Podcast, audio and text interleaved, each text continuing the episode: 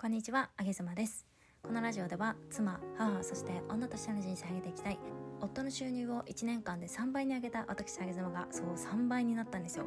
えー、前年度2倍だったんですが3倍になりました。おめでとうございます、えー、3倍に上げたあげ妻が泥調整の日々の中でやってよかったことや失敗談を本音でざくばらにそして時にやらしくお送りしております。この放送は体の中から綺麗を応援する罪悪感ゼロなロースイッチ専門店プティリスの提供でお送りしております。オーガニック材料を使ったローケーキがなんとワンホール5000円台からオンラインで購入できます。概要欄のリンクより美しいスイーツたちをご覧ください、えー、今日はですね我慢をして得る幸せについて、まあ、ちょっと考えてみたいと思っております。えー、私はまあ実家にいる時にですね、えー、実家で母が暮らしているので母とおしゃべりする機会がまあ増えるんですよね。で今実は、えー、私の父が、えちょっと 酔っ払ってあの道路でこけましてで肩を打っちゃったらしいんですよ。で父はあの塗装業を、え経営しているんですけれどももう今多分60歳61歳ぐらいなんですが会社は続けるっていう話だったんですけど、まあ、その肩がちょっと原因でね今4ヶ月間ぐらい、えー、働けてないんですよね。でまあ、一応社長さんなんで、えー、従業員の方は働いてくれていて、まあ、会社は回っているものの、えー、まあ、会社をまあちょっと年も年なんで閉じようかどうしようかっていうその肩をねいい機会に今検討しているようなんですよね。でそこで、まあ、父がちょっとその肩の手術で 1週間ぐらい入院してしまうのでその時に母と喋っていたんですけれどもえ母は、まあ、一応専業主婦なんですが父父の、えー、その事務作業なんかの手伝いもずっとしてきてで私は3人兄弟なんですけれども、まあ、3人の子育てをしてきたというような母親でございます。でそんな母が、えー、つい先日漏らしたんですよね一言ね。えー、私は会社員の嫁になりたいっていうふうに 一言、えー、言っていました。で、まあ、理由を聞くとですね自営業というのは一貫性波があるんですよね。会社員っていうのは、まあ、お給料という形でいただけるので安定してるっちゃ安定してるじゃないですか。で自営業はもう最悪0円の時もあれば、まあ、跳ねる時は跳ねますけれどもいかんせん波があると、まあ、私のお父ちゃんも自営業なんですごくそれはよくわかります。であとは自営業の妻といってもですね、まあ、会社経営者の妻といってもですね、まあ、一貫性え小さな会社ですので、え実務の方もかなりサポートをするんですよね奥さんってね。まあ、まあ、言い方はすごく悪いですけれども雑用的な仕事も非常に多くて、えー、人が足らないところに入っていくようなで時には、えー、旦那さんの、まあ、メンタルケアもしたりですとか仕事の相談乗ったりとかね、まあ、家庭の時間だけれどもなんかこうリラックスできないみたいなことも非常に多いわけなんですよね。なので、まあ、一応妻ではあるんですけれども、まあ、ビジネスパートナーでもありで家にいる時間はいかんせん、えー、オンモードにならざるを得ないみたいなそんな生活を、私の母はもう何十年もしてきているわけです。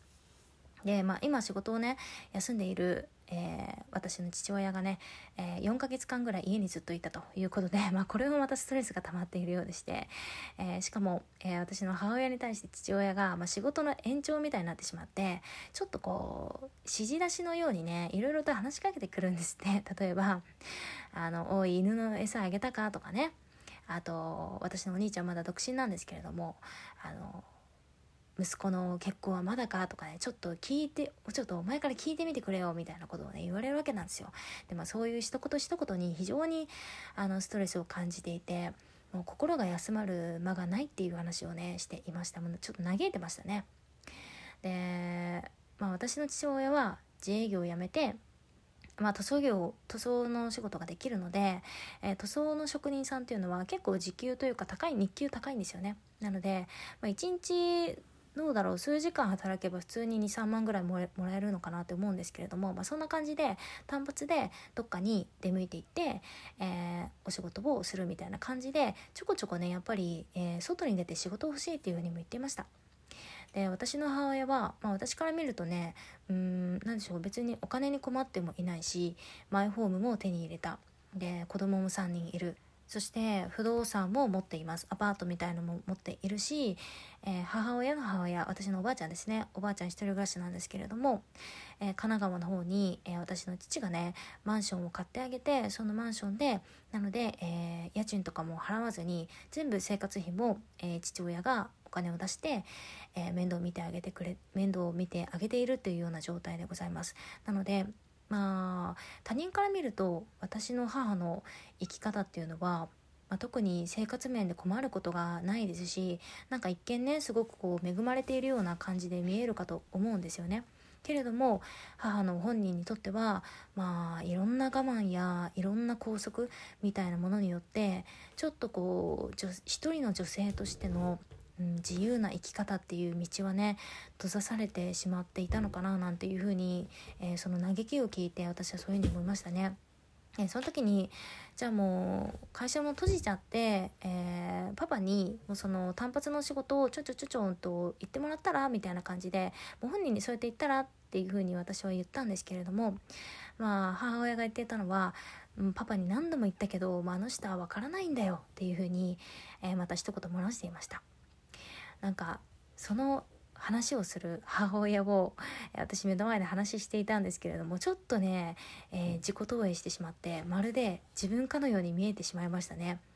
で特に女性が言うパートナーのあの人は分かってくれないっていうねその状態にまでなってしまうと、まあ、結構厄介なものでですね本当に諦められちゃっているしコミュニケーションを取ろうとしないし、まあ、全然話すんですけれどもその確信に触れた話し合いっていう、えー、本当の腹の、えー、内を割った、えー、話し合いっていうのはうんなかなか2人の間ではできていないのかななんていうふうに思いますね。取り返しがちょっとここまで来ると難しくなっちゃいますよね。なんか夫に対する、えー、そのコミュニケーション自分の話をちゃんと聞いてくれるっていうところの信用信頼が、えー、薄くなっちゃってるのかななんていうふうに思いました。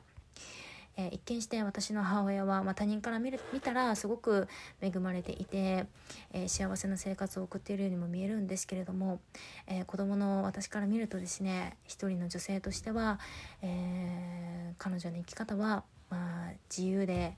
心地よくて解放された生き方なのかなどうなのかなっていうのは非常に疑問でございました、えー、女性の生き方っていうのは本当に何年か何十年か我慢をして物質的にね、豊かさを得るっていう幸せもあるかと思いますが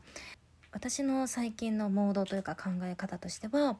うん我慢をなるべく排除していって、えー、より自由に自分らしく生きていくことで、えー、家族とそこら辺も合致してみんなで上がっていけるようなそんな生き方をやっぱり理想として目指していきたいななんていうのは実家に帰っている時に気づいたことの一つであります、えー、皆さんは女性の生き方についてどのように思いますでしょうか？あげざまでした。